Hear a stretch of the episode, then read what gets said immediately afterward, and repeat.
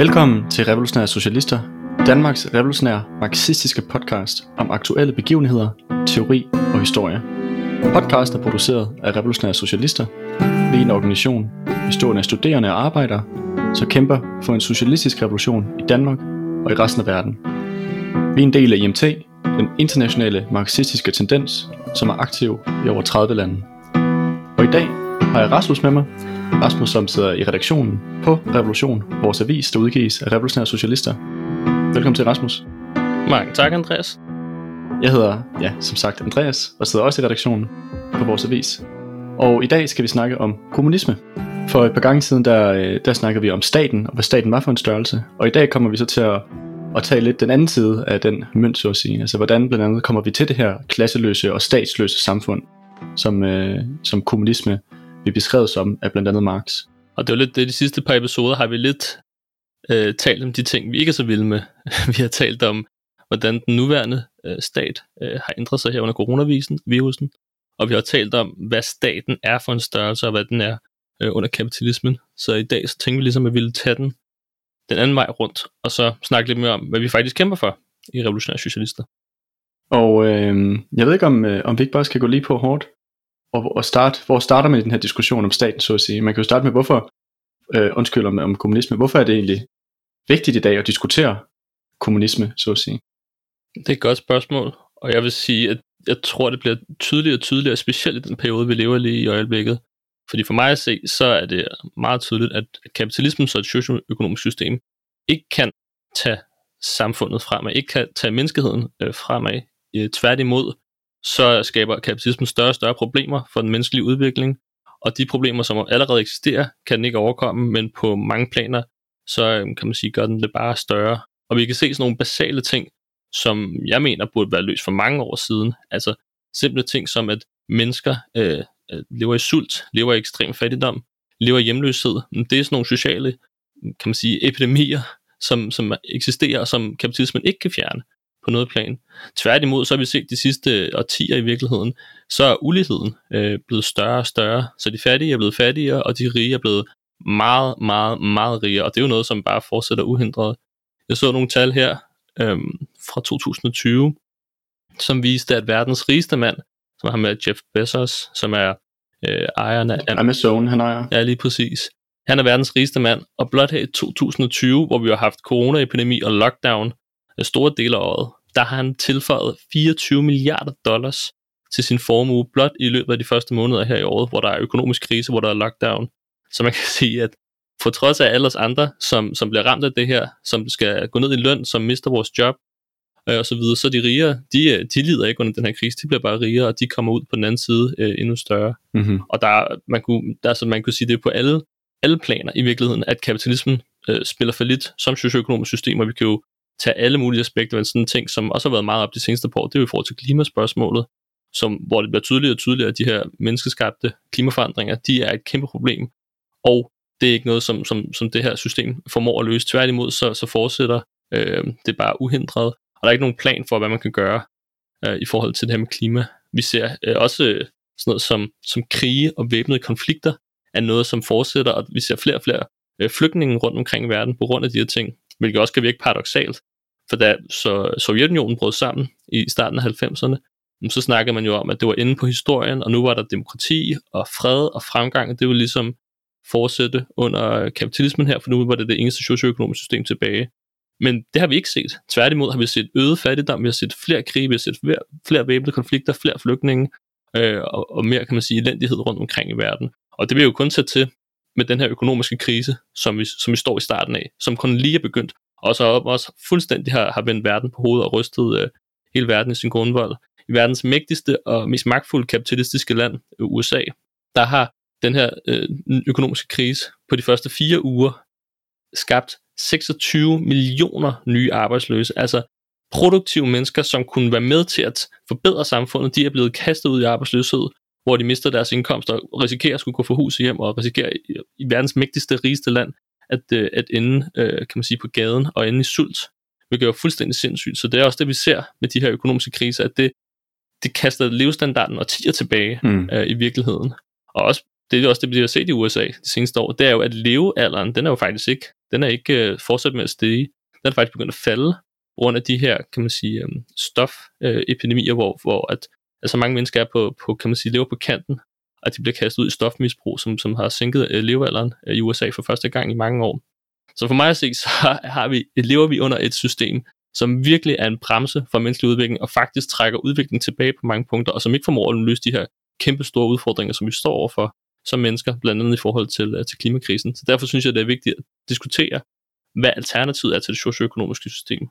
Og for et marxistisk synspunkt, for vores synspunkt, så er, kan man sige, målet det er at kæmpe for et, et kommunistisk samfund mm-hmm. øh, i sidste ende. Jeg synes, det er interessant, du nævnte det her med USA og alle de her arbejdsløse, der er for eksempel kommet nu. Det er jo ikke øh, mange måneder siden, at arbejdsløsheden var på sit laveste niveau, nærmest nogensinde i USA, altså nede på de der sådan, jeg ved ikke, det var 2, 3, 4 procent, øh, den lå nede på, øh, og hvor det virkelig blev, hvad kan man sige, USA's øh, politikere, de virkelig pralede med, at, øh, at mm. øh, hvordan at, øh, de, at arbejdsløsheden var på det laveste niveau øh, nogensinde, og havde været det i lang tid.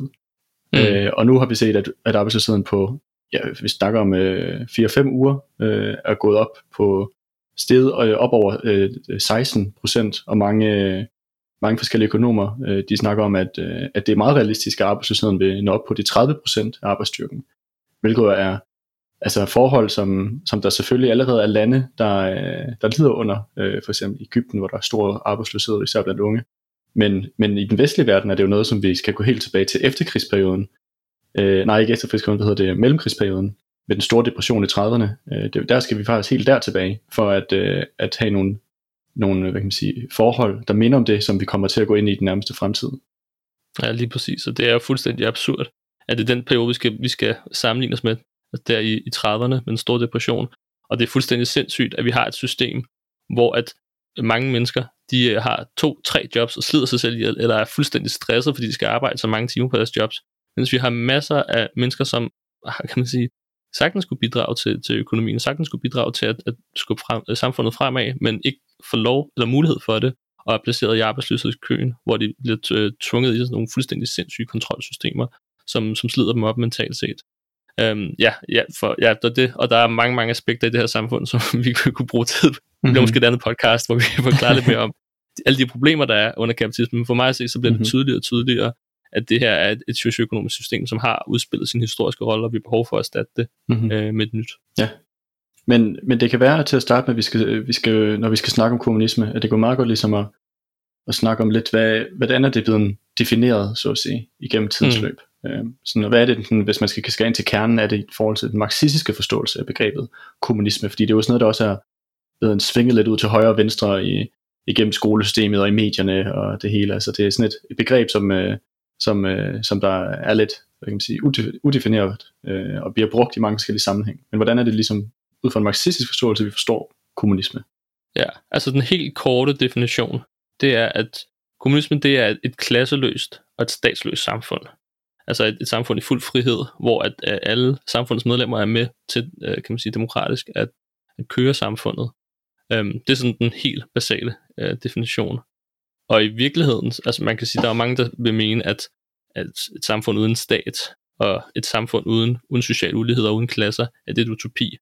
Men kan man sige, fra vores synspunkt er det overhovedet ikke utopi, og i virkeligheden så har størstedelen af menneskehedens historie, det har foregået i en form for kommunistisk samfund, i det man øh, populært kalder i samlersamfund, som Marx og Engels de definerede som primitiv kommunisme, fordi det var netop et samfund, hvor der ikke var nogen stat, hvor der ikke var nogen klasser, hvor der ikke var politi, hvor der ikke var fængsler, hvor der ikke var alle de her institutioner, som er historiske øh, institutioner, der er optaget, øh, op, opstået på et øh, vis øh, tidspunkt øh, i den menneskelige øh, udvikling. Man kan sige, det her primitiv kommunisme, det var, kan man sige, et kommunistisk samfund, som var skabt på baggrund af nød, på baggrund af mangel. Øhm, men hvor kan man sige, det øh, samfund, vi kæmper for, øh, er et kommunistisk samfund, som kan skabes, og hvor du kan fjerne staten og klasser på baggrund af overflod, på baggrund af kan man sige, den mest udviklede form for teknologi og produktivitet, så kan du sagtens sørge for, at du ikke behøver de her, kan man sige, øhm, øh, repressionsmekanismer øh, i samfundet, og du kan sørge for at, at give, alt, hvad de, give alle mennesker, hvad de har behov for, og derfor skabe et samfund, hvor du ikke har, øh, har klasser mere. Som du siger, så er der rigtig mange, der ligesom har slynget omkring sig med det her kommunistbegreb, og det der, der er mange, der ligesom har mange forskellige definitioner for det. Men ud fra, i vores optik, ud fra et marxistisk synspunkt, så har der aldrig nogensinde eksisteret et kommunistisk samfund i historien. Der er ikke engang eksisteret, hvad vi vil definere som kan man sige, det lavere stadie af, af kommunismen, øh, som er socialisme. Der er ikke eksisteret et socialistisk samfund. Hverken Sovjetunionen, eller tidligere Kina, eller på Cuba, og slet ikke Nordkorea. øh, ingen af disse samfund er i vores optik hverken socialistiske eller, eller kommunistiske. Vi vil sige tværtimod, øh, at det her det er forfærdelige karikaturer af, hvad socialisme er. Og på trods af, at, at de har indført planøkonomier, som, som har, kan man sige, øh, skubbet de her samfund øh, fremad på visse punkter, så har det aldrig nogensinde kommet i nærheden af at være øh, reelle socialistiske samfund. Øhm, men vi vil også sige, at i virkeligheden så, det her med kommunisme, det er jo ligesom Marx som gav en videnskabelig definition af, hvad, hvad kommunisme var. Men der har været kommunistiske bevægelser øh, kan sige, i store dele af menneskehedens historie. At man kan spore det helt tilbage til, til de tidlige kristne, hvor at man havde bevægelser, øh, sociale bevægelser, som gik ind for afskaffelse af klasser, som gik ind for fuldstændig lighed, som gik ind for afskaffelse af den private ejendomsret. Øhm, så de her, kan man sige, kommunistiske bevægelser er, er tusindvis af år gamle.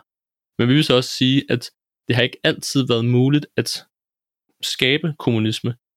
At det kan du kun, du kan kun skabe det her overflodssamfund, hvor det er muligt at afskaffe staten og afskaffe klasser. Det kan du kun gøre på et vist trin i den menneskelige udvikling, når du har opnået så høj produktivitet, at det faktisk er muligt at skabe den, det her, kan man sige, det her overflodssamfund, hvor alle kan øh, få øh, deres øh, behov opfyldt.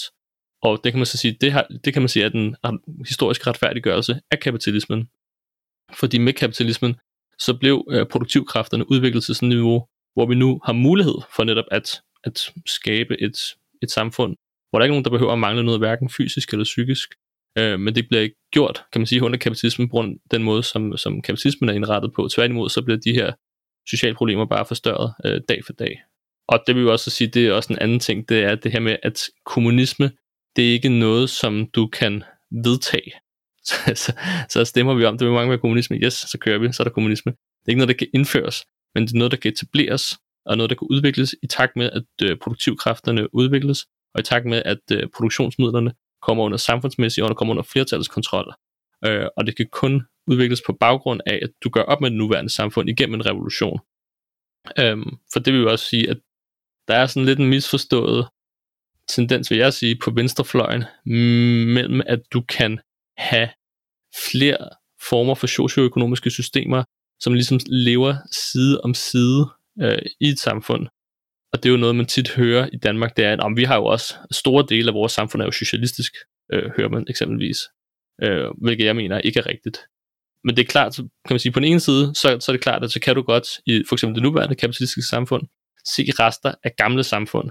Se rester af for eksempel øh, feudalisme. Det kan vi tydeligt se i Danmark, der har vi øh, stadigvæk øh, kongehuset, vi har stadigvæk en statskirke, og det er jo i virkeligheden nogle historiske rester for feudalismen, som vi desværre ikke fik afskaffet, ligesom man gjorde i andre lande, som i, som i Frankrig eksempelvis.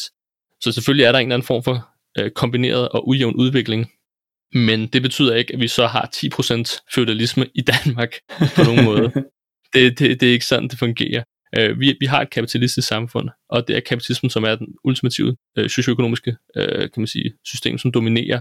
Og derfor så de her gamle levn fra feudalismen, som kongehuset, som, som statskirken, det, det er jo ting, der ligesom, kan man sige, agerer på kapitalistisk basis, og for eksempel kongehuset, det er jo det, er jo det man altid hører, at, at kongehus, det er, jo, det er jo rigtig gode ting at have, fordi de er gode, sådan en god reklamesøjle, når de rejser rundt i verden, og de er godt for, for, for danske virksomheder og sådan noget. Så de, kan man sige, agerer øh, helt klart inden for kapitalismens rammer. Og det er også klart, at i det kapitalistiske samfund kan vi også godt se potentialet til et nyt samfund. Vi kan godt se det her med øh, masseproduktion, det her med de her store virksomheder. Vi kan godt se, hvordan at økonomien potentielt set kun planlægges, så den kun fungerer til alles bedste, men det er ikke fordi, at vi har så 10% øh, socialisme i, i det nuværende samfund. For det er der jo også en del, der siger, at det her med, at så har vi en velfærdsstat, øh, det betyder, at vi så har et mere socialistisk samfund end andre steder. Og, og det vil jeg ikke mene. Jeg vil mene, at velfærdsstaten er, er indrømmelser fra kapitalistklassen til den danske arbejderklasse, men i det kapitalistiske samfund. Men det er også kapitalismen, der dominerer den offentlige sektor, og det har vi jo set i mange år, at de arbejdere, som er i den offentlige sektor, de er, lever, kan man sige, på, på kapitalens nåde, fordi de bliver også presset på løn og arbejdsforhold, ligesom arbejder i den, øh, i den private sektor, og har ikke mulighed for at være mere demokratiske eller have socialistiske forhold på nogen måder. Tværtimod så er det nogle af de mange af de undertrykte lag, de, de er arbejderklassen, de arbejder i den offentlige sektor. Jeg synes, det er interessant, interessant du nævnte det her med sådan demokratiske øh, rettigheder, også i forhold til den offentlige sektor. Fordi det er jo sådan noget, som der også er blevet slået på venstrefløjen. Det her med, hvor den er blevet kaldt den demokratiske sektor. Altså som om, at den, mm. at den offentlige sektor skulle være mere demokratisk end den, øh, end den private sektor. Men det er jo ikke fordi, der er arbejderdemokrati på, øh, på offentlige arbejdspladser. Altså, øh, det er jo det samme, hvad skal man sige, øh, frygt, du har for at blive fyret, hvis du offentligt kritiserer din chef, for eksempel. Og det er jo ikke fordi, mm. at det er de, at de menige hvad kan man sige, øh, pædagoger eller skolelærer, eller hvad det måtte være, på en offentlig øh, arbejdsplads, som der rent faktisk øh, kører produktion, eller kører, hvad kan man sige, daglig drift af arbejdspladsen. Mm. Det er jo der mellemlederne og, øh, og de andre i hierarkiet, i byråkratiet, så at sige. Øh, så det er også for mig at se sådan tydeligt, at det ikke fordi den offentlige sektor er noget, der sådan skal idealiseres som noget, der er kim til socialisme. At, at, at det i sig selv er, er er det eksempel, som socialismen skal vokse ud af på en eller anden måde, som det nogle gange fremstilles øh, på venstrefløjen her i Danmark. Ja, lige præcis. At det var også lidt, hvis, hvis det var så socialistisk, den offentlige sektor, så, var, så, så kunne man så sige, at de arbejder, der var i den offentlige sektor, de ville nok så måske vedtage, at der ikke skulle skæres ned på dem hele tiden, og deres forhold ikke hele tiden skulle forringes og så videre. Det bliver ikke rigtig gjort. Tværtimod, så kan man så sige, og det er det, vi diskuterede i nogle af de andre episoder, så har vi en kapitalistisk stat, og den kapitalistiske stat, den skal først og fremmest sørge for, at den danske kapitalistklasse og de danske virksomheder kan konkurrere på verdensmarkedet. Og det kan de kun, hvis man hele tiden sætter arbejdernes løn øh, og arbejdsforhold under pres, så at de bliver øh, lige så billige eller billigere, eller i hvert fald kan man sige, kan konkurrere med, med arbejder fra andre ud, fra, fra, fra, kan man sige, fra udlandet, fra virksomheder fra, fra udlandet. Så for mig at se, så, så har vi ikke hverken en socialistisk stat, vi har ikke en socialistisk offentlig sektor, vi har en, en kapitalistisk offentlig sektor, og vi har en kapitalistisk stat, og de, kan man sige, velfærdsgoder, som vi har lidt få rester af tilbage i Danmark, det er ikke virkelig gjort socialisme, men det er indrømmelser, som arbejderklassen har tilkæmpet sig øh, igennem kamp og igennem organisering øh, på historisk basis, og som vi har set i mange år bliver rullet tilbage nu. Så vi vil sige, at du, du, kan, ikke, du kan ikke lade socialisme spire ud af, kan man sige, de kapitalistiske rester, eller en kapitalisme, der, der ikke kan formå at få, få samfundet fremad. For os at se, må der komme et definitivt øh, brud øh, med det kapitalistiske samfund igennem en revolution, for det er muligt at, at etablere øh, kan man sige, en proces, der kan, der kan munde ud i et kommunistisk samfund.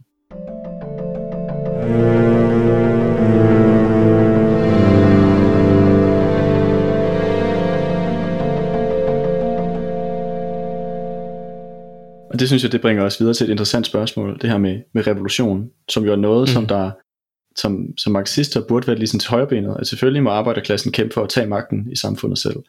Men, men det her spørgsmål om revolution åbner også op for en masse flere spørgsmål. Hvad skal der ske på den anden side for eksempel? Øh, er en af de, hvordan skal organi- samfundet organiseres? Og hvordan hænger det her med, med arbejderklassens magtovertagelse? Hvordan hænger det sammen med perspektivet for, for socialisme og, og senere hen kommunisme?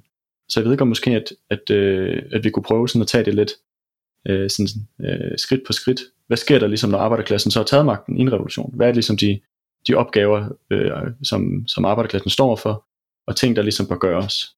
Det, det synes jeg er en god idé, også fordi det er lidt svært at snakke om kommunisme, uden at snakke ligesom om processen på vej derhen.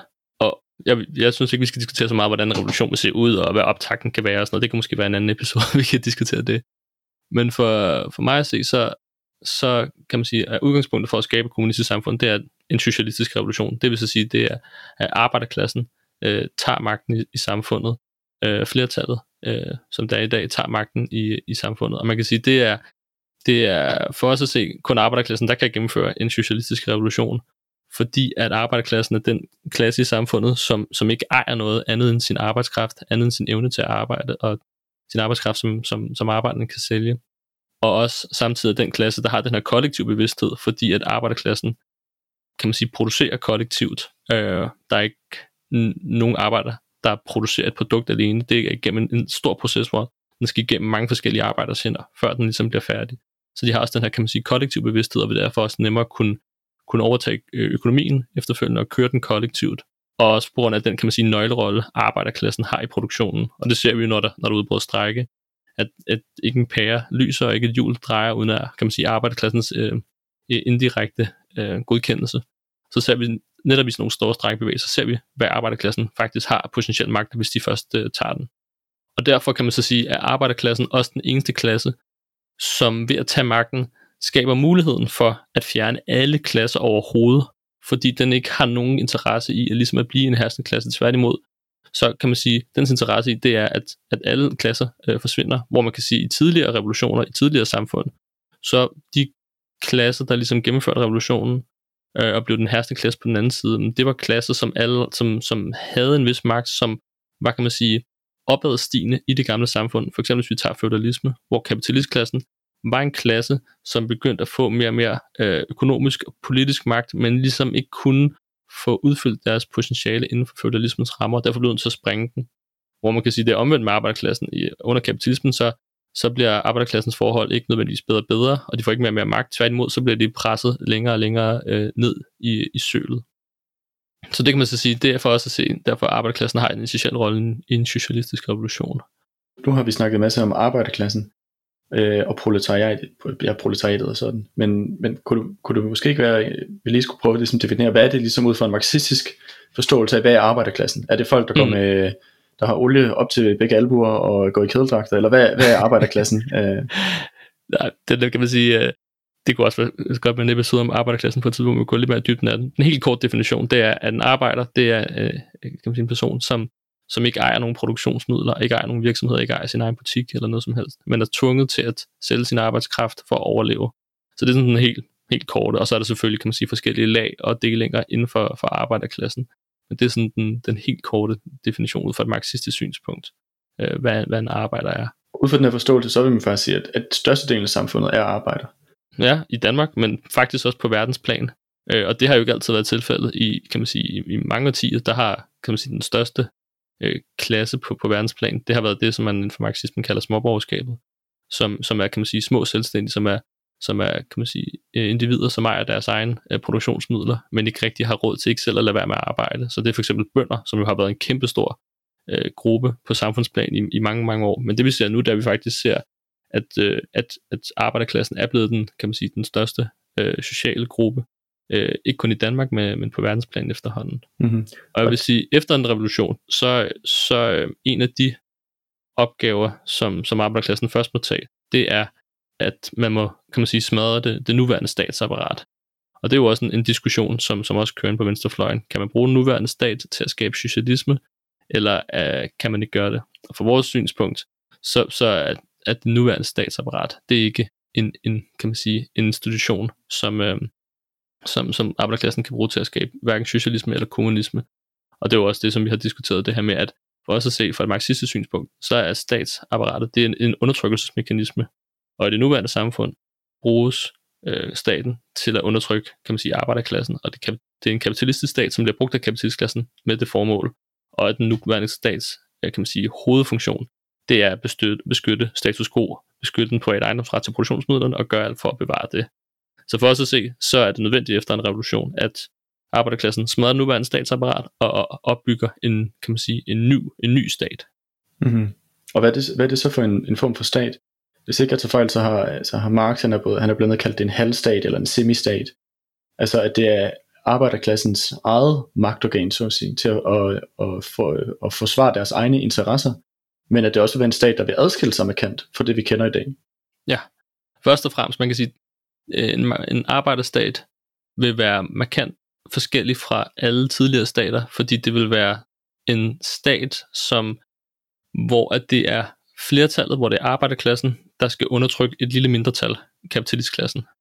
Um, så det kan man sige på den måde, så er det en, en flertalsstat i, i modsætning til tidligere stater, som har været stater, der har været til for at beskytte øh, mindretal. Det er en stat, der skal bygges op, kan man sige, forbundet samfundet og så op, øh, hvor at det ligesom skal skal bygge på arbejdsklassens organisering øh, rundt omkring på arbejdspladser, i lokalkvarterer, på uddannelserne osv. osv. Så det kan man sige, det er hovedforskellen. Og det der med den her stat, det er, at det skal være en stat, som, som skal involvere til at starte med, kan man sige, flertallet af befolkningen, og på, på sigt øh, hele befolkningen i at drive den her stat, i stedet for at det bliver en lille stat, som er drevet for og af et, et lille bitte mindretal. Og på den måde er det også det, som, som du siger, en halvstat. En stat, som som så faktisk skal begynde at dø fra den dag, den, øh, den bliver født. Der er noget, øh, kan man sige, øh, lidt forvirring i forhold til begreber omkring den her, den her arbejderstat, øh, i forhold til, hvad det bliver talt. øh, hvordan det bliver, kan man sige, øh, omtalt. Øh, Marx han definerede det som, øh, det han kaldte proletariatets diktatur. Og det lyder jo ikke særlig hyggeligt, hvis vi skal være ærlige. Det lyder sådan lidt farligt og så videre. Øh, men man skal også forstå, hvad, hvad det ligesom betyder, øh, ud fra hans definition.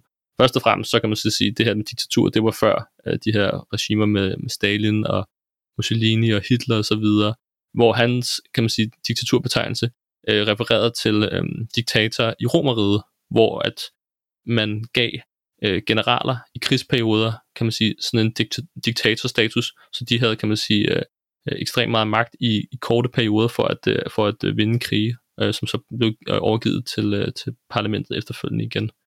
Og, og det synes jeg også er vigtigt, at Marx han sætter det op som modsætning til det, han kalder borgerskabsdiktatur, som han mener, at det nuværende øh, kapitalistiske system er. Øh, selv under, kan man sige, selv i kapitalistiske samfund, hvor du har demokrati, så vil Marx stadigvæk sige, at det er stadigvæk borgerskabets diktatur. For det kan godt være, at vi kan stemme på, øh, hvem vi har lyst til hver fire år, og de så kan gå ind og gøre, hvad de har lyst, og vi ikke har nogen demokratisk kontrol med det. Men de store beslutninger, de vigtigste beslutninger, de bliver taget på direktionsgangene. Øh, de bliver taget rundt omkring i de største virksomheder og i, i små klubber, som, som vi ikke har nogen demokratisk kontrol over. Så på trods af, hvad vi stemmer og hvad vi ikke stemmer, så er det i sidste ende kapitalisterne og borgerskabets øh, diktatur, det er i sidste ende dem, som bestemmer udviklingen øh, for, for samfundet. Så det er også bare sådan, man skal, øh, man skal, hvad hedder det, man skal forstå det her begreb af proletarisk diktatur, som så også, som er det, som også bliver kaldt øh, en, en arbejderstat. Og man kan jo sige, at, at et andet, man kan sige, den anden side af mønten af proletariatisk diktatur, er jo også proletariatisk demokrati, eller hvad man skal kalde det. Altså et arbejderdemokrati. Mm som, som vil jo også være et, et, øh, en, måde, en demokratisk måde at styre samfundet på, der vil være langt mere demokratisk end det, vi kender i dag. Altså også i forhold til med at holde det op imod ja, øh, det borgerlige demokrati, øh, som, som har jo masse begrænsninger, som vi blandt andet har diskuteret i tidligere øh, afsnit af den her podcast. Øh, men hvor er det, at, at det flertal af befolkningen rent faktisk får demokratisk øh, kontrol over deres liv, over deres, øh, hvor deres liv foregår, på deres arbejdspladser, på deres øh, institutioner, hvor de studerer måske, i deres nabolag, øh, at de rent faktisk får reel indflydelse, får reel, reel magt og kontrol. Øh, vi vil rent faktisk også åbne det her, de her, hvad kan man sige, øh, åbne for muligheden for, at, øh, at flertallet af befolkningen kan, kan tage aktiv del i at styre samfundet omkring os. Lige præcis. Og det, det, det vil jeg sige, at det er også den anden side af mønten af arbejderklassens, eller hvad hedder det, proletariatdiktaturen. Det er det her med, at, at det vil være et mere demokratisk samfund, end, øh, end det vi kender i dag. Det var også det, som øh, Lenin udviklede i forhold til, hvordan en arbejderstat skulle opbygges. Øhm, og det var ikke sådan, det var, kan man sige, det var ikke ting, han sådan, øh, fandt på, mens han sad i sin lænestol og, og hyggede sig rigtig godt, og så kom de her tanker ligesom øh, ned til ham. Men det var faktisk principper, han, han byggede på for, hvordan at, øh, at Paris kommunen i 1871 var blevet kørt, da arbejderklassen tog magten der, og bygget på øh, de her sovjetter, som var opstået i den første russiske revolution i 1905, hvor arbejderklassen også havde forsøgt at tage magten, og man havde oprettet de her demokratiske sovjetråd, hvor ligesom arbejderklassen organiserede sig. Øh, og i den her bog, der hedder Staten Revolutionen af Lenin, der siger han, at der er ligesom fire kan man sige, principper for en arbejderstat, som skal indføres med det samme efter en revolution. Altså ikke øh, år ude i fremtiden, men, men med det samme efter en revolution, øh, for at køre den her nye halvstat. Og de her fire principper, der er, at, at alle, der, der er arbejder i staten, de skal øh, vælges. Øhm, så man skal ligesom fjerne det her, kan man sige, øh, embedsværk, øh, uvalgt embedsværk, øh, som sidder i skyggerne og trækker i trådene i dag. Og ikke nok med, at de skal vælges, der skal også være mulighed for at kunne trække dem tilbage igen, som jo også er en, en demokratisk kontrol, der overhovedet ikke eksisterer i dag øh, i det nuværende samfund. Det andet princip, det er, at alle, der arbejder i staten, de skal, øh, de skal arbejde på en, øh, øh på en arbejderløn, på en gennemsnitlig arbejderløn. Øh, hvilket man kan sige, der er jo ret stor forskel på, hvordan det ser ud i dag. Hvis du sidder i Folketinget i dag, så tjener du ret stor løn, plus der er alle mulige sindssyge pensionsordninger, når du ikke arbejder der mere. Ja. Hvis ikke jeg tager fejl, så havde de faktisk øh, lige øh, en stigning i deres lønninger i Folketinget her, her, for, ja, det er rigtigt. her for et par uger siden. Ja, jeg tror, at Mette Frederiksen nu gik 10% op i løn. Ja, ja. Altså, hun har også gjort meget det sidste tid. Hun har jo hun har skulle optræde mange gange på, øh, på live-tv og andet. Altså, det er ja, klart, det, det giver jo lidt øh, i lønposen. Men, men ja, ja at det, der er virkelig en skærende kontrast mellem, hvad er det for et liv, som de her øh, repræsentanter, som der er blevet valgt, hvad er det for et liv, de leder, øh, lever i forhold til deres privilegier, øh, som de, de kan nyde godt af. Og hvad er det så for et liv, som de folk, som, øh, som der almindelige mennesker, de rent faktisk øh, kan være stillet udsigt. Mm. Og det er jo ikke bare kun inden for, inden for det politiske system, altså det parlamentariske, at vi ser den her fuldstændig øh, skærende øh, modsætning øh, mellem top og bund, men vi ser det også i sådan noget som altså fagforeninger, for den til skyld også, altså hvor mm. dem, der sidder i toppen af fagforeningerne, har nogle, et, et liv, som der er, ikke er på de samme præmisser som deres medlemmer, øh, som de ellers skal mm. forestille at repræsentere. Øh, men, det, men, men i Folketinget er måske det tydeligste eksempel, som man kan se. Ja. Øh, hvor det virkelig er et, øh, øh, et hvad kan man sige, øh, det skriger mod himlen, den modsætning der er, øh, og, det, og de privilegier, som de nyder godt af. Øh, og det er jo ikke bare privilegier, som der kun rammer dem i, i deres øh, liv og virke nu her. Nogle af dem er jo også øh, hvad man sige, øh, privilegier, der går i generationer, hvordan er for eksempel børn af ministre får ekstra SU, mm. og sådan, altså det er jo, ja, ja. Det er jo fuldstændig øh, vanvittigt, hvordan er den her de her øh, positioner inde i Folketinget, altså det er noget, der, bare, noget, der bliver nærmest givet videre i arv, øh, i forhold til, til at, at man får en, et forspring i forhold til resten af befolkningen.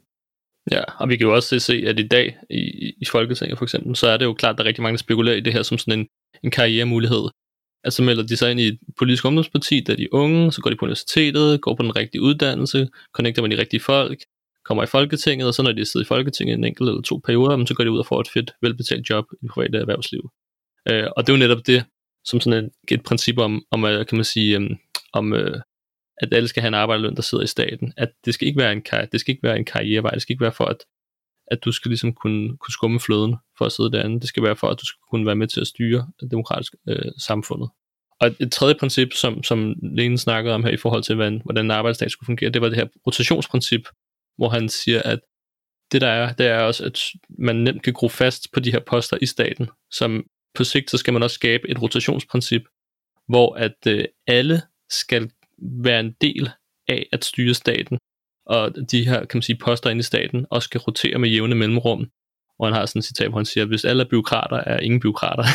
Mm. så hvis alle får lov til at være med til at styre staten, så kan man så sige, så, så, er det også, så er det også, det er det også svært at gøre det til et undertrykkelsesredskab, fordi alle ligesom er en del af det.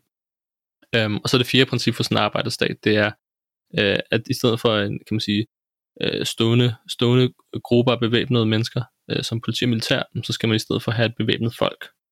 Og det er jo sådan noget, som lyder meget kontroversielt i, i danske mm. øer øh, med bevæbnede folk, og så tror folk, at alle skal have en AK-47 liggende under puden derhjemme og sådan noget.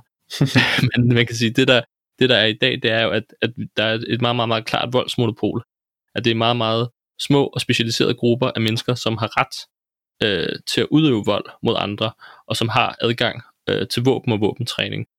Hvor at vi vil sige, at, at når det er tilfældet, mm, så kan det blive udnyttet meget, meget hurtigt øh, til de menneskers fordel og derfor er det nødvendigt, at det er hele befolkningen, som har demokratisk adgang til våbentræning og til våben, og derfor de ligesom kan være med til at, at sørge for, at, at der ikke kommer de her små, kan man sige, klikker, som, som kan tage magten eller prøve at, at, øh, at omvælte et nyt styre.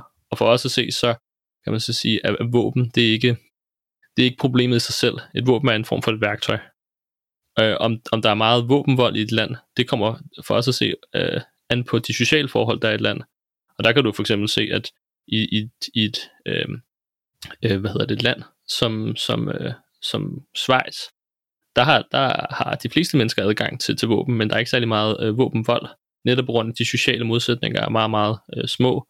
Og i et land som Mexico, hvor de fleste form for våben, øh, skydevåben, er ulovlige, der er der rigtig meget øh, vold med skydevåben. Øh, på grund af, der er de sociale spændinger øh, desto meget langt, langt, langt større. Så for os at se, så, så kan man sige, at våbnet ikke er problemet i sig selv. Spørgsmålet er netop om de sociale forhold, med sådan en arbejdsstat, og efter en socialistisk revolution, så vil det netop også kunne mindske de her sociale modsætninger i ekstrem grad, som også vil, vil gøre, øh, kan man sige, øh, vold med våben øh, meget, meget mindre. Så det er ligesom de her, kan man sige, fire principper, som, som en arbejderstat ligesom skal bygge på, som direkte efter, efter revolutionen. Mm. Kan du lige prøve at opriste dem bare lige hurtigt, de fire? Ja, bare lige punktform. det er, det er det her med, at alle øh, embedsmænd og, og valgte til staten skal kunne vælges og trækkes tilbage igen. Ja. Øh, alle i staten skal, øh, skal have en arbejderløn. Der skal indføres et rotationsprincip, øh, hvor man skal rotere poster i staten, og i stedet for at have øh, de her, kan man sige, grupper bevæbnede mennesker, så skal vi have et øh, bevæbnet folk i stedet for. Mm-hmm. Alright. Og det er jo så det, som Lenin han, han øh, konkluderede på baggrund af erfaringerne på, for blandt andet Paris og kommunen og for den første russiske revolution i 05. Ja, lige præcis. Og tiltag, som de prøvede at, at implementere i Sovjetunionen. efter, ja. efter den russiske revolution. Ja, lige præcis. Og man kan sige, det der var, for eksempel i Sovjetunionen, det var problemet var, at, at der, var, der havde de rigtig, rigtig svært ved at, at få flertal af befolkningen til at være med til at drive staten, fordi at det var sådan et tilbagestående land øh, i forhold til, at der var største af befolkningen ikke engang kunne læse og skrive øh, og regne.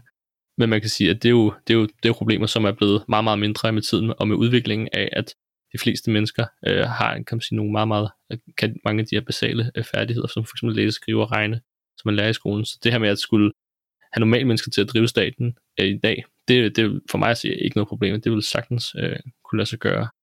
Man kunne så spørge, vel, hvorfor, hvorfor vi indfører en stat, når I kæmper for et statsløst kommunistisk samfund?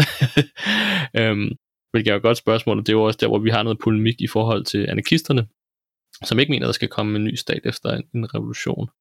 Øhm, men for os at se, så er staten, det er ikke noget, som du ligesom, kan man sige, kan fjerne med vilje, at det er et socialt produkt af en stat, at staten opstod som et historisk fænomen på et vist tidspunkt i den menneskelige udvikling, da, der blev, da samfundet blev spaltet i klasser, og en klasse havde behov for at, at holde de andre klasser nede, så havde den herste klasse brug for det her undertrykkelsesapparat, som en stat er. Vi vil så sige, at efter en revolution, så kan vi ikke bruge den, arbejderklassen kan ikke bruge den nuværende stat, må, må netop opbygge den her nye arbejderstat. Og det må den blandt andet for at, for at holde, kan man sige, som et undertrykkelsesapparat, og det er vi meget ærlige omkring, for at, som et undertrykkelsesapparat, for at holde den gamle herskende klasse nede, det kapitalistklassen. Det er desværre også det, vi ser igennem historien, at der er ikke nogen herskende klasse igennem historien, som har afgivet deres magt og privilegier frivilligt. Så der er også klart, at der, der, der kan det være nødvendigt øh, i en periode, at, at skulle, kan man sige, at holde den her gamle herskende klasse nede med magt, i forhold til, hvis de vil, vil prøve at, kan man sige, vende udviklingen og, og, og gå tilbage til et kapitalistisk samfund. Derudover, så, så må man også sige, at, at direkte efter en revolution, så kan du ikke bare, så, så er der ikke kommunisme. Så har du ikke det her overflodssamfund, hvor at, at alle kan få øh, alt, hvad de har behov for, og at alt mangel kan afskaffes med det samme. Derfor bliver der også nødt til at være en eller anden form for fordeling igennem øh, en stat i forhold til for eksempel øh, forbrugsgoder øh, af, hvad folk kan få. Men man kan så sige, at den her stat, der så skal fordele det, det vil så være et flertalsstat, det vil så være flertallet, der er med til at styre den, og øh, som ligesom også skal bestemme det, så det vil igen være en, en helt anden øh, form for stat, som, som med udvikling af produktivkræfterne, med udvikling af økonomien, øh, og med, kan man sige, øh, mere og mere fjernelse af, af klasser, så vil den her stat også mere og mere svinde hen. Og man kan sige, at når man også står i situationen udebart efter en revolution, så vil ulighed jo heller ikke være elimineret, bare af, at du har haft en revolution at det er jo også noget, som der kun gradvis kan øh, udjævnes øh, i takt med, øh, at, at arbejderklassen har taget magten over økonomien, og derfor kan producere efter at dække folks behov, og ikke efter profit. Øh, derfor, at, at på sådan et grundlag kan, kan ulighed rent faktisk begynde at blive, at blive udjævnet. Så der kommer til at, der, at der, når vi står i situationen efter en revolution, at så som du siger, så vil så vil, øh, så vil der gå noget tid, før at, at forudsætningerne for socialisme og senere hen kommunisme, de, de vil ikke være til stede med det samme. At de vil ligesom først øh, skulle modnes, så at sige. Øhm, så det er også, hvis ikke jeg tager fejl, så bliver den her, øh, det her stadie med, med, med sådan arbejderklassens diktatur, eller diktatur, øh, det bliver også kaldt et sådan overgangsstadie, øh, sådan en overgang fra kapitalisme til, til socialisme, at det også ligesom er, det er, det er ikke til, tiltænkt til, at det skal være en endelig, sådan permanent øh, samfundstilstand. Mm-hmm. Øh, hvilket det lidt blev gjort til i et land som, øh, som Sovjetunionen, hvor det blev ligesom øh, ophøjet til, at det var det, var, det, var det som virkelig gjorde socialisme eller kommunisme var. Mm. Det var den her øh, arbejderstat. Lige præcis. Og der, for eksempel i lande som Sovjetunionen eller alle andre stalinistiske diktaturer, der ser du netop ikke staten forsvinde. Tværtimod, så bliver staten større og større og større og mere og mere magtfuld. Og du ser ikke kan man sige, øh, at klasserne begynder at forsvinde. Tværtimod så ser du en kæmpe stor ulighed mellem for eksempel arbejderklassen og det her byråkrati, der sidder i toppen af de her øh, diktaturer og styrer samfundet. Um, så det kan man sige, det er bare de to ting er, er tydelige eksempler på, hvorfor det ikke har noget med socialisme at gøre.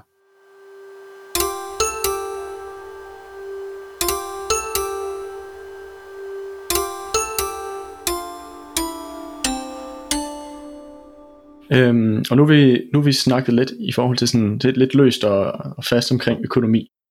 Og det her med, med hvordan at, øh, at økonomien ligesom skal foregå på, øh, på flertallets præmis, øh, og køre os efter flertallets interesse og under flertallets kontrol, altså mhm. arbejderklassens mm-hmm. kontrol. Men kan vi, kan vi måske prøve at sådan konkretisere en lille smule det her med, hvordan en socialistisk økonomi, eller en økonomi, øh, når arbejderklassen har taget magten, hvordan vil den ligesom organiseres? Ja, man kan sige, øhm, de to store, for et marxistisk synspunkt, de to store ting, som holder udviklingen øh, for menneskeheden tilbage, det er et, privat ejendomsret over produktionsmidlerne, og så er det to, nationalstaten. Øhm, så det er også klart, at, sådan en revolution her, den bliver også nødt til at være international. At det bliver nødt til at være en, en verdensrevolution, ellers vil socialisme ikke kunne, kunne etableres. Øh, og hvor at nationalstaterne med tiden vil, vil brydes mere og mere, mere ned.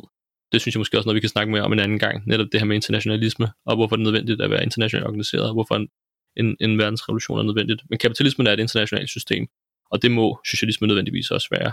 Øh, at, at økonomien er, og kan man sige, det er jo også en af de progressive ting med, med kapitalismen, det er, at den har organiseret økonomien internationalt, og derfor vil en socialistisk revolution også være nødvendig øh, at være international, for at det kan blive succesfuldt. Men man kan sige, den anden, kan man sige, den her anden hemsko for udviklingen af menneskeheden, det er med den private ejendomsret og midlerne. Det viser ligesom, kan man sige, en modsætning, der er i det kapitalistiske øh, økonomi, hvor du øh, har en samfundsmæssig produktion, at alle medlemmer af samfundet i virkeligheden er med til at producere til hele samfundet. Hvor man i tidligere samfund, der havde du kan man sige meget privat produktion, hvor du ligesom primært kan man sige, produceret øh, til dig selv. Hvor i dag, der er der jo ikke nogen mennesker øh, i Danmark for eksempel, som producerer alt, hvad de har behov for til dem selv. Tværtimod, så er de ude at købe øh, varer, som er produceret af, af tusindvis, hvis ikke millionvis af mennesker rundt omkring, ikke kun i Danmark, men i hele verden. Men på trods af, at produktionen er samfundsmæssig, så kan man sige, at tilegnelsen af overskuddet, den er stadigvæk privat. At det er enkelte individer, som ejer de her store virksomheder, som kontrollerer dem, bestemmer over dem, og også tager overskuddet. Og det er ligesom det, som, som en, en socialistisk revolution skal gøre op med. Det er den her modsætning mellem samfundsmæssig produktion og privat tilegnelse, hvor vi vil gøre tilegnelsen også samfundsmæssig. Og hvor at overskuddet øh, og kontrollen øh, fra produktionen, den, den skal gøres kollektivt. Og det er det, som, som man populært set kalder en, en planøkonomi. At, øh, at økonomien skal, øh, skal planlægges øh, ud fra hele samfundets behov, og det vil netop gøre op med den her modsætning, hvor du i, i kapitalistisk samfund, der har du ikke en, en planlagt økonomi. Der er økonomien, øh, kan man sige, anarkisk, og den er ikke kontrolleret, den er ikke styret, hvilket du ser meget, meget tydeligt nu under den her corona-lockdown, at der er der jo fuldstændig anarki og kaos i økonomien, og der er ikke nogen, der har nogen planer, der er ikke nogen, der har nogen, kan man sige, overordnet idé om, hvordan man skal løse det, øh, fordi at, at kapitalistisk økonomi, det er private og indiv- øh, private individer, som, som styrer de her kæmpe store virksomheder. Og under kapitalismen så øh, resulterer det så også i, at du får de her, kan man sige, øh, store økonomiske kriser, som kommer med jævne mellemrum, hvor vi så den sidste her i, i 2008-2009, og vi så har en ny, som er, som er øh, i gang i dag. Men man kan sige, at det, det er lidt det, der er problemet, kan man sige, øh, i det nuværende samfund, det er, at med den teknologiske udvikling, så har, så har menneskeheden i virkeligheden fået, fået større og større viden og fået større og større kontrol over store dele af vores samfund, og i virkeligheden også naturen. Men en ting, som stadigvæk ikke er under vores kontrol, det er økonomien. At økonomien, det er ligesom sådan en, et, et spøgelse, som vi har svært ved at fange, og som man ikke rigtig har styr på, og som ligesom lever lidt sit eget liv øh, ved siden af resten af samfundet. Og det er det, en planøkonomi skal gøre med, det er, at, at mennesker kan man sige, skal tage kontrollen øh, over økonomien og planlægge, hvad der skal produceres, hvordan det skal produceres, og hvor meget det skal produceres øh, demokratisk. Og at det skal planlægges efter, hvad øh, der er behov for i samfundet, og ikke efter, hvad der kan tjenes øh, penge på. Så det kan man så sige, det er også noget af det første, øh, vi vil sige, der skulle ske efter en revolution. Det er, at du skal øge produktionen, øge produktiviteten, og invest- lave massive investeringer i produktivitet, kan man sige produktionsapparatet. For det vil netop, kan man sige, løsrive sindssygt mange øh, mennesker for, at, for, kan man sige, for arbejde, de laver i dag, som faktisk kunne overtages af maskiner. Men en planøkonomi hvor du også samtidig kunne fjerne den sociale epidemi, der hedder arbejdsløshed. At det er jo fuldstændig absurd, at vi har masser af mennesker, som kan bidrage til samfundet, men ikke får mulighed for det. At du vil med en planøkonomi med det samme give alle øh, mennesker et job. Øh, og med en planøkonomi, så er det jo, kan man sige, så bliver økonomien styret af demokratisk af flertallet.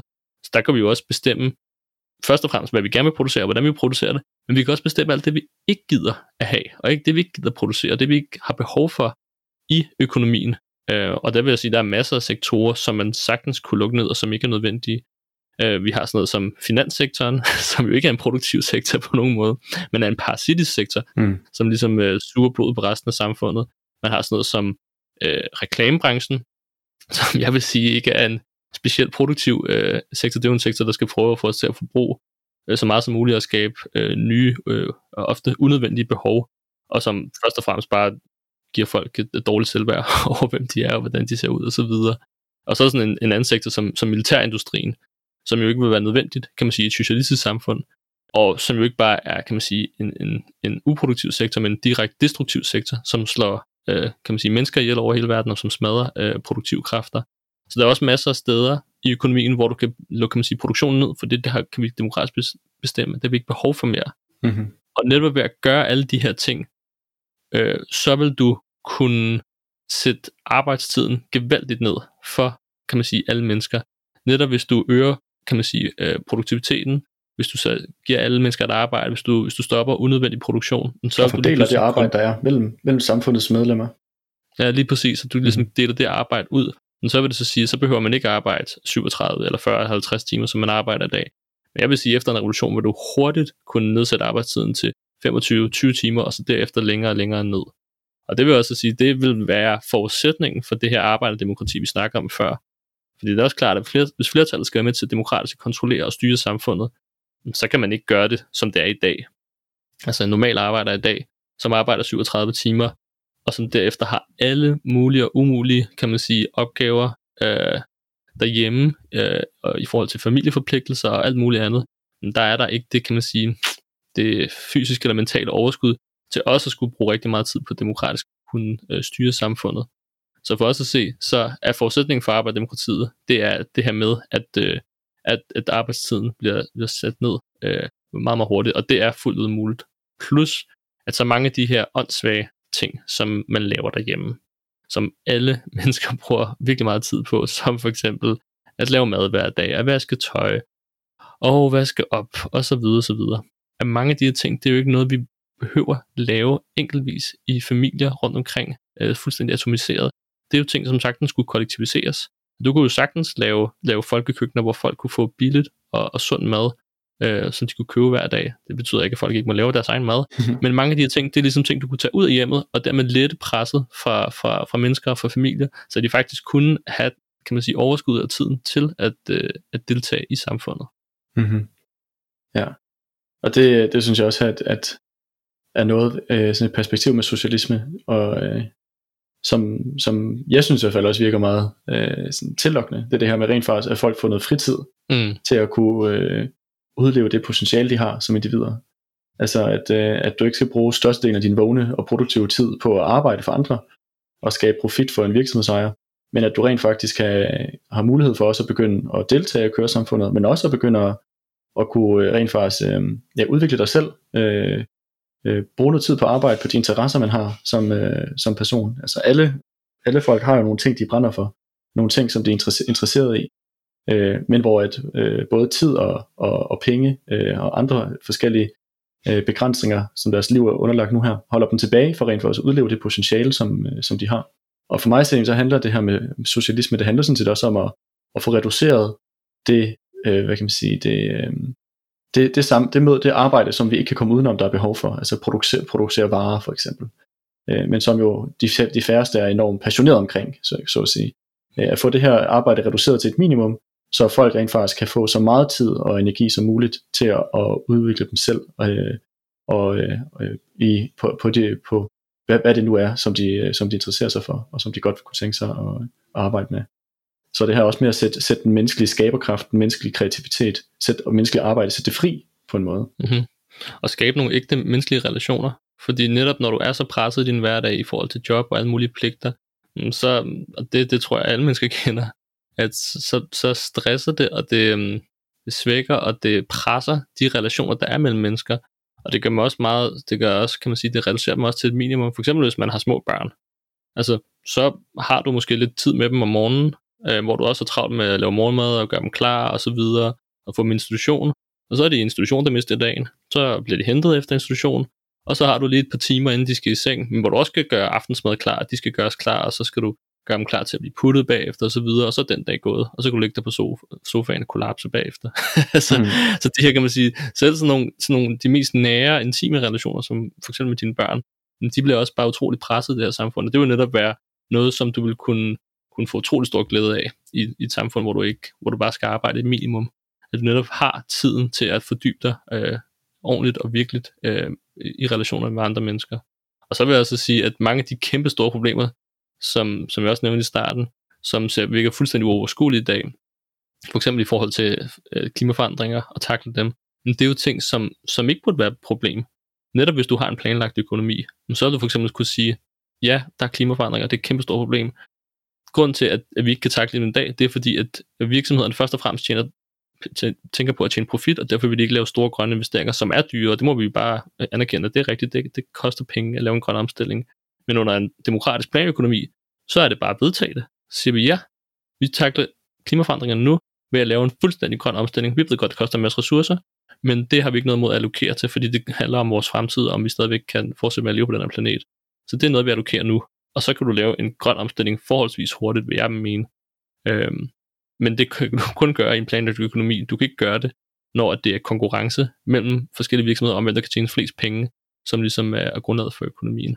Og også i forhold til sådan nogle ting som hjemløshed.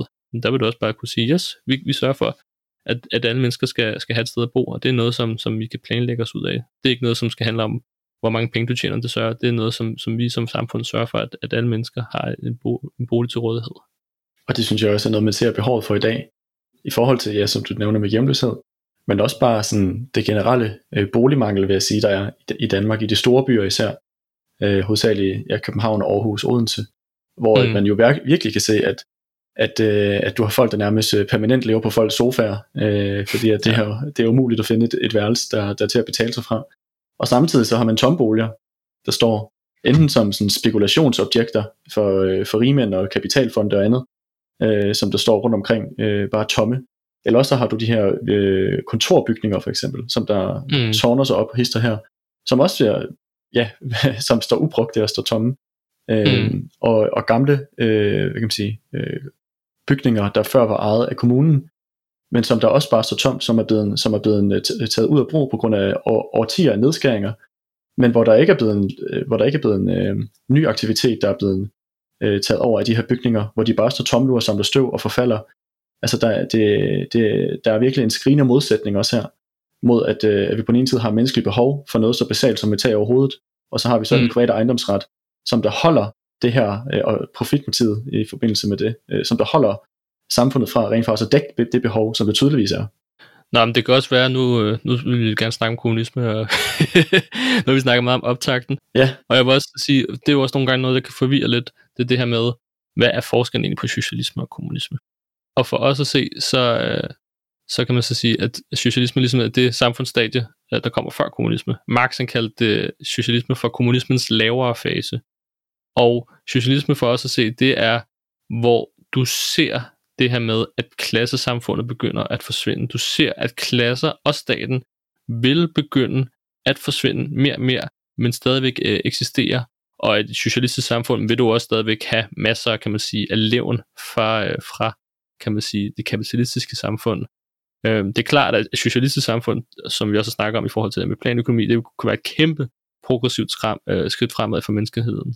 Og i stedet for det her med, at det er enkelte individer, der bestemmer over produktion og økonomien, så er det så flertallet, der bestemmer, hvad vores øh, fælles ressourcer, som vi alle sammen er med til at skabe, skal, øh, skal bruge, bruges på.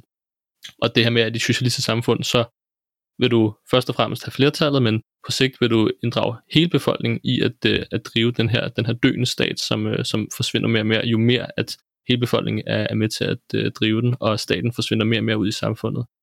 Øh, men man kan sige, at nogle af de levn, der er for kapitalismen i socialistisk samfund, det er, at du har ikke fjernet ulighed fuldstændig. Du har, kan man sige, man har afskaffet, eller øh, øh taget, øh, kan man sige, magten fra kapitalistklassen. Så på den måde kan man sige, har du, har du fjernet en stor del af uligheden. Men under socialisme vil du stadigvæk kun have det, som man kalder formel lighed. Altså det her med, at vi alle sammen har ret til det samme. At for eksempel for et, et, et vist stykke arbejde får du øh, en vis løn, eller et vis øh, antal øh, forbrugsgoder, Øh, og, kan man sige, og det er jo en eller anden form for kapitalistisk eller borgerlig fordelingsret, hvor du ligesom får det samme for det samme øh, i virkeligheden, som jo i vores perspektiv øh, kun vil være øh, øh formel lighed.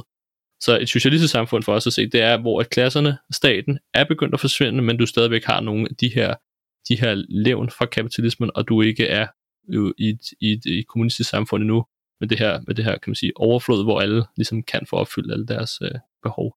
Mm-hmm. Og det, øh, men, men som du siger her, så er det jo, så er det, jo det øh, kommunismens laveste fase, eller lavere fase, det her med mm. socialisme, vi ja, lige præcis. Men hvordan ser det så ud, når vi begynder at, at bevæge os over mod kommunisme, hvor de her sidste levn fra kapitalisme, som du snakker om det mm. her med sådan en form for øh, noget for noget med arbejde, med at du kun har ret mm. til en vis del af de, af de produkter, der er blevet skabt til samfundet for eksempel. Lønninger stadig er en del Øh, hvordan, hvordan vil det kommunisme så se ud? Altså et samfund, hvor de sidste lavne af kapitalisme, de er ligesom blevet eroderet, og hvor, at, øh, hvor at vi ikke har, øh, ja, hvor, hvor vi sådan lige, i så stille har fået løsridet os for den sidste rest øh, af kapitalisme. Hmm. Først og fremmest vil jeg sige, at et kommunistisk samfund kan kun lade sig gøre i, den, i takt med, at produktivkraft, produktivkræfterne udvikles.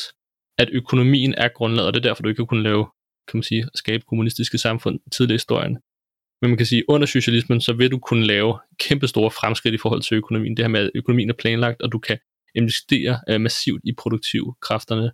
Så i takt med, at produktivkræfterne og økonomien, kan man sige, udvikles, og det, det skaber så muligheden for netop at, at kunne dække øh, alle menneskers uh, fysiske og psykiske behov, øh, og skabe det her overflodssamfund uden mangel. Og det er ligesom, når du når til det stadie, at alle i virkeligheden kan tage og få, hvad de har behov og lyst til, er det der, hvor du, hvor du begynder at træde i et kommunistisk samfund. Og det er også der, vi vil sige, at for første gang, at du kan skabe reel lighed mellem mennesker. For, for os at se, at lighed ikke, at alle får det samme. Øh, tværtimod så er øh, lighed fra et marxistisk synspunkt, det er, at, at alle får forskellige ting. Øhm, fordi at vi alle sammen, kan man sige, er forskellige. Vi har alle sammen, kan man sige, øh, forskellige behov, både i forhold til, hvem personligt er, men også i forhold til, hvad for eksempel vores familiestruktur Øhm, så man kan sige, at, at skabe reel lighed vil være at øh, fordele tingene ulige. at øh, folk de ikke får det samme, men folk de får det, de har behov for, og de får de ting, de, de, de vil have. Mm. Ja, og der er taget behov, og hvad kan man sige, at folks behov er taget betragtning. Lige præcis. Ja. Fordi det er også klart, at du har et andet behov, hvis du for eksempel øh, er født med, med nogle organer, som har, hvor du har behov for ekstra øh, kan man sige, hjælp eller at du øh, for eksempel øh, har mange børn i forhold til, hvis man ikke har nogen børn. Men så er der mange forskellige behov, så mm-hmm. derfor er der også behov for, øh, at, at folk får forskellige ting. Og kan man sige, det vil jo ligesom være det, du kunne skabe i et kommunistisk samfund. Der vil du kunne skabe fuldstændig lighed i forhold til, at alle ligesom kan, kan tage og få, hvad de, hvad de har behov for. Mm-hmm. Og det, når du, når du skaber sådan et overflodssamfund, så, så fjerner du jo også samtidig, kan man sige, den, den undertrykkelse og kan man sige, det grundlag, som, som, som der er for, for alle mulige øh, sociale epidemier i det nuværende samfund, sådan noget som sexisme og racisme. For når du skaber et samfund, hvor du ikke har nogen mangel, så kan man så sige, så forsvinder de her øh, forskellige undertrykkelsesformer også øh, sammen med det, øh, fordi de netop er et udtryk for ulighed og et udtryk for sociale modsætninger i samfundet, som jo vil forsvinde, hvis du, hvis du skaber et samfund, hvor alle øh, får det, de har behov for i virkeligheden. Mm-hmm. Ja, og hvor et, og, og man kan sige, at i dag der har du også en situation, hvor, et, hvor du har mindretallet, altså den herste klasse, kapitalistklassen, som jo har behov for at dele arbejderklassen, det store flertal af befolkningen, op på alle mm. mulige lederkanter. Så jeg vil sige, at, at på den måde så er sådan noget som sexisme, racisme, øh, homofobi, øh, mm. alle de her former for sådan øh, ja, reaktionære idéer, som er med til at dele arbejderklassen op på, på kryds og tværs, at, at behovet for det vil ligesom også eksistere, øh, for at forsvinde, mm. øh, lige så snart arbejderklassen tager magten. Øh, men at, at de her fordomme, som vi jo har, har været øh, hvad kan man sige, øh, omringet af i hele vores liv, at det er jo klart, at de vil også, det vil også tage noget tid, før det endelig dør ud, de her, de her fordomme.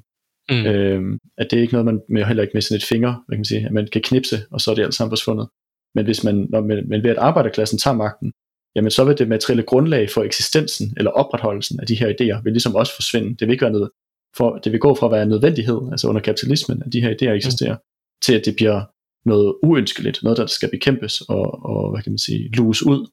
Mm. Så for mig set er det også øh, forudsætning for, at vi kan komme de her idéer til livs, som der jo plager øh, folk den dag i dag stadig. Det er jo også, at arbejderklassen tager magten, og, og vi lægger det her system, der, der forudsætter racisme og sexisme, vi lægger det øh, i graven, så at sige. Lige præcis, og som du siger, så de her reaktionære idéer, de har et materielt øh, grundlag, og de er opstået på visse tidspunkter i historien på baggrund af den samfundsmæssige udvikling, og derfor kan de også godt fjernes igen på baggrund af en anden samfundsmæssig udvikling. Netop det her med, at du skaber et materielt grundlag, hvor der ikke er nogen, der, har, øh, der skal mangle noget, så kan du også, øh, kan man sige, fjerne alle de her øh, reaktionære øh, idéer igen. Øh, men det er selvfølgelig ikke noget, du kan afskaffe. En revolution afskaffer ikke sexisme eller racisme, men jeg vil sige, det er forudsætningen for, at du kan afskaffe det på sigt med udviklingen af, kan man sige, produktivkræfterne og udviklingen af samfundet. Mm-hmm. Og noget, som jeg også vil sige, vil ændre sig markant under i et kommunistisk samfund, det er arbejdets karakter. Hvor at i dag, så arbejder du for at leve. Du prøver at arbejde så lidt som muligt, så du kan leve så meget som muligt. Og som vi også snakker om før, så det her med, at det her nødvendige arbejde, det kan du hurtigt reducere.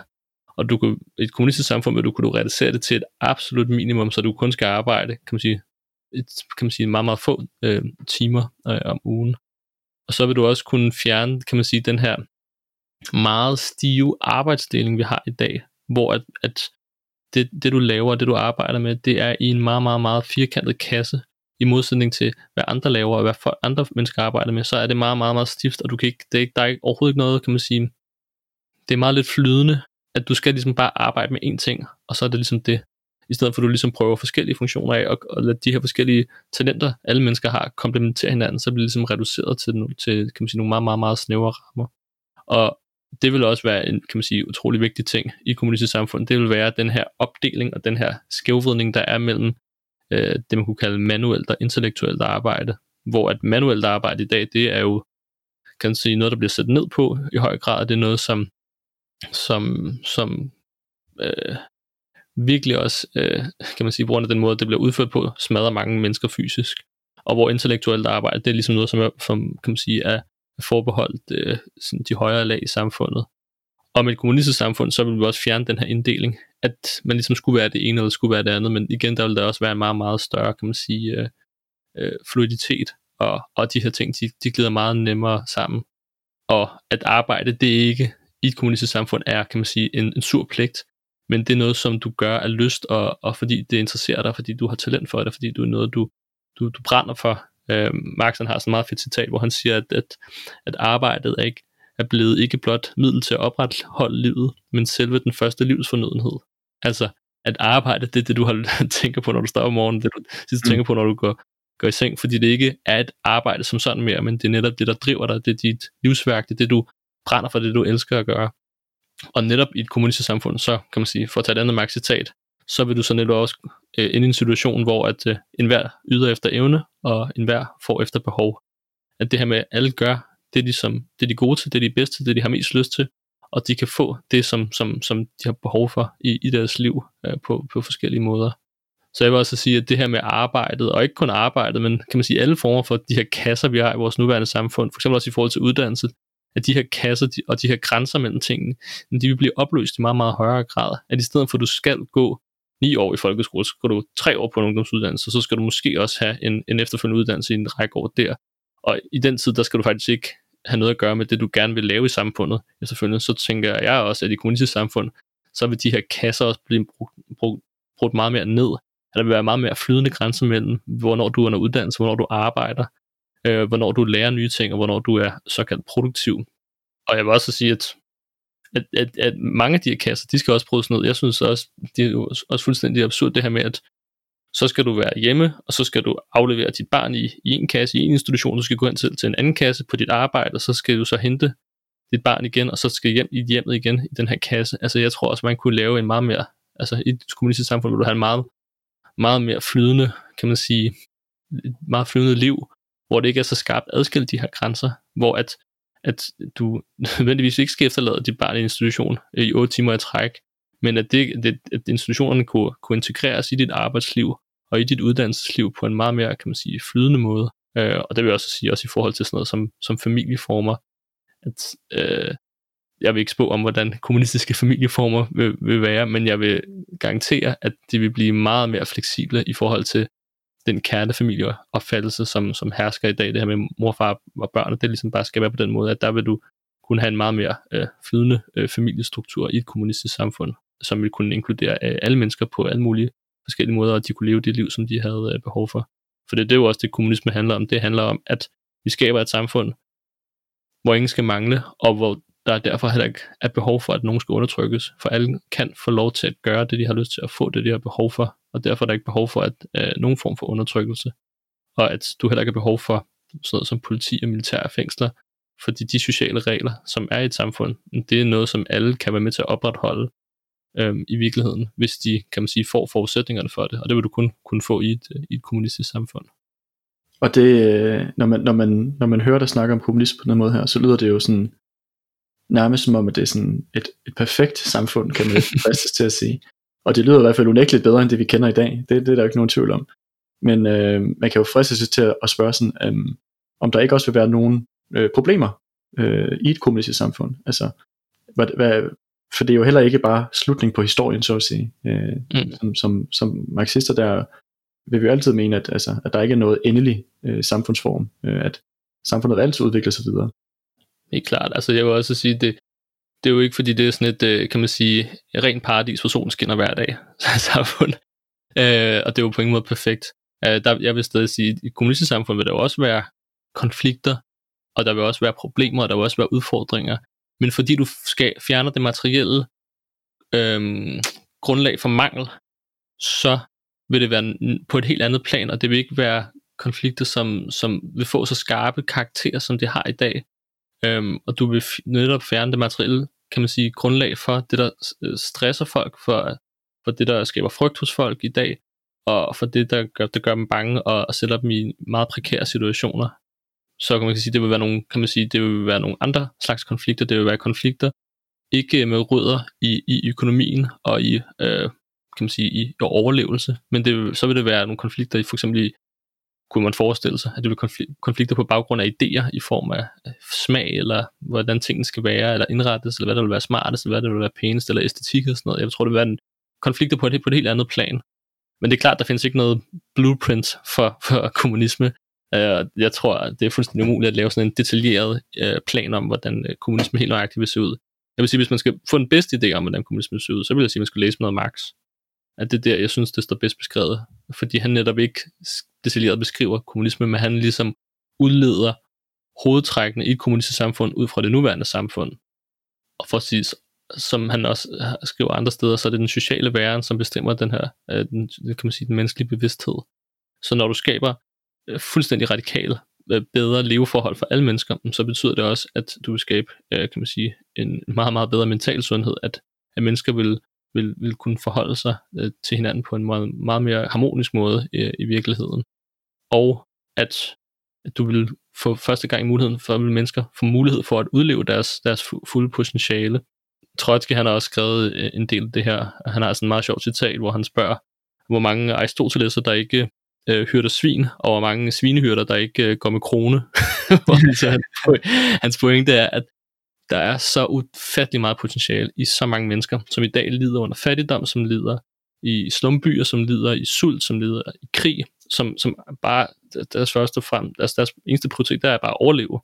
Men det har så meget menneskeligt potentiale samtidig med, at nogle af de, de mest sindssyge mennesker, de sidder jo på, på de vigtigste poster i, øh, i det her nuværende samfund. Og han snakker faktisk om, at i et kommunistisk samfund, netop ved at, at hæve levestandarden ekstremt meget for alle mennesker, så vil du kunne lave et meget mere, øh, ekstremt meget mere harmonisk samfund, hvor at det gennemsnitlige menneske vil være vil have en, øh, kan man sige, en intellektuel kapacitet på, øh, på, på højde med Aristoteles eller Goethe eller Marx, Øh, det er det, han siger, der, det er det, det potentiale, som findes i mennesker. Men på den anden side vil jeg også sige, at som marxister, så vil vi ikke sige, at kommunisme, det er ikke, det er ikke på, på historien, det er ikke øh, slutningen på, på menneskehedens historie. Tværtimod vil det ligesom på mange måder være begyndelsen på den virkelige menneskelige historie, fordi det første gang vil skabe grundlaget for, at mennesker vil kunne, kunne udvikle sig øh, ordentligt, og så vil der så med tiden blive, kan man sige, udviklet nogle nye modsætninger i et kommunistisk samfund, som derfra vil skabe øh, en ny udvikling øh, for mennesker. Og jeg synes, at, øh, at det er et meget godt sted at, ja, at slutte af her, fra, øh, med, med, med perspektivet for ja, øh, kommunisme, hvad det egentlig er for noget. Jeg synes, det var rigtig interessant at høre om, Rasmus. Øh, og dejligt at få, få snakket om, øh, om noget, som, som man jo altid, hvad kan man sige, øh, har nævnt det her med kommunisme, endelig, øh, som, som, øh, som jo egentlig er det mål, som vi som marxister vi kæmper for. Og få ligesom en diskussion af, hvad er det egentlig der for noget, og hvordan kommer vi der til. Mm-hmm. Og jeg håber også, at jer, der har lyttet med derude, at de, øh, at de har kunne, øh, at I synes, det var interessant. Øh, så jeg vil også opfordre jer til, hvis I ikke allerede gør det, at følge os på, på Spotify, på iTunes eller på de andre platformer, I bruger, hvor I, hvor I lytter til jeres podcast fra ja, og du kan finde flere aktuelle teoretiske og historiske analyser på marxist.dk, vores øh, hjemmeside, eller abonnere på vores avis Revolution. Den udkommer øh, omkring 10 gange øh, årligt. Dog øh, er den lige gået digital, øh, øh, så længe vi har den her øh, lockdown. Øh, så øh, så hvis, øh, hvis du sidder derude og gerne vil læse mere om, hvad vi har at sige i forhold til analyser og kommentarer på både historiske emner, men også øh, aktuelle emner, så vil jeg øh, anbefale dig til at tjekke ud øh, digital, vores digital revolution, øh, som ligger inde på marxist.dk. Den udkommer også øh, lidt oftere end, øh, end vores fysiske printede avis, øh, og kommer øh, ved cirka ja, to ugers øh, mellemrum øh, deromkring. Øhm, men det er jo heller ikke nogen hemmelighed, at, øh, at revolutionære socialister, ligesom så mange andre øh, politiske organisationer eller virksomheder for den sags skyld, står i en svær økonomisk situation på grund af den her coronavirus. At det tager hårdt på vores finanser. Øh, så vi beder derfor også om, øh, om din hjælp øh, og støtte økonomisk, hvis, hvis det kan lade sig gøre. Øh, du kan enten gøre det ved at overføre et beløb på MobilePay til telefonnummer 60 75 74 46, eller endnu bedre, Øh, du kan blive øh, støttemedlem, B-medlem af, af Revolutionære Socialister ved at gå ind på revosok.dk-bli-medlem. Øh, og her kan du ja, læse om øh, øh, at blive B-medlem øh, ved at støtte os med et, med et målet bidrag, og så til gengæld øh, få, øh, få vores avis øh, tilsendt enten øh, i, på tryk eller digitalt. Øh, og det er jo heller ikke nogen hemmelighed, at øh, vi ikke har nogen øh, rigmænd øh, øh, bag os, der støtter os finansielt, øh, og vi får heller ikke nogen penge fra staten, vi er økonomisk uafhængige, og vil kun være øh, støttet af øh, vores, øh, vores medlemmer, øh, vores øh, støtter, vores periferi, øh, eller andre måder, vi kan, vi kan øh, rejse penge igennem øh, ved vores politiske arbejde. Så vi vil øh, opfordre alle, der kan lide det, vi laver, til enten at kontakte os, blive aktive i kampen for socialisme, eller, eller støtte os øh, i det arbejde, vi laver, ved at give os et lille måned bidrag. Øh, og man kan se, at coronaepidemien og, øh, og den nye øh, krise i kapitalismen har virkelig indledt et nyt kapitel i verdenshistorien, øh, hvor der mere end nogensinde før er brug for revolutionære kræfter. Så hvis du har lyst til at blive aktiv i Revolutionære Socialister, eller høre mere om os, så gå ind på revosok.dk øh, og tage kontakt til os, øh, eller duk op til, øh, til nogle af de fysiske møder, som vi øh, forhåbentlig kommer til at holde øh, igen, når øh, lockdown den er forbi. Og du kan altid finde mere om os på Facebook, øh, hvor vi går under navnet Revolutionære Socialister. Øh, og, øh, og der vil alle vores online møder også blive lagt op, som vi holder øh, hver eneste uge. Og øh, ellers vil jeg sige tak for den her gang, og vi høres med.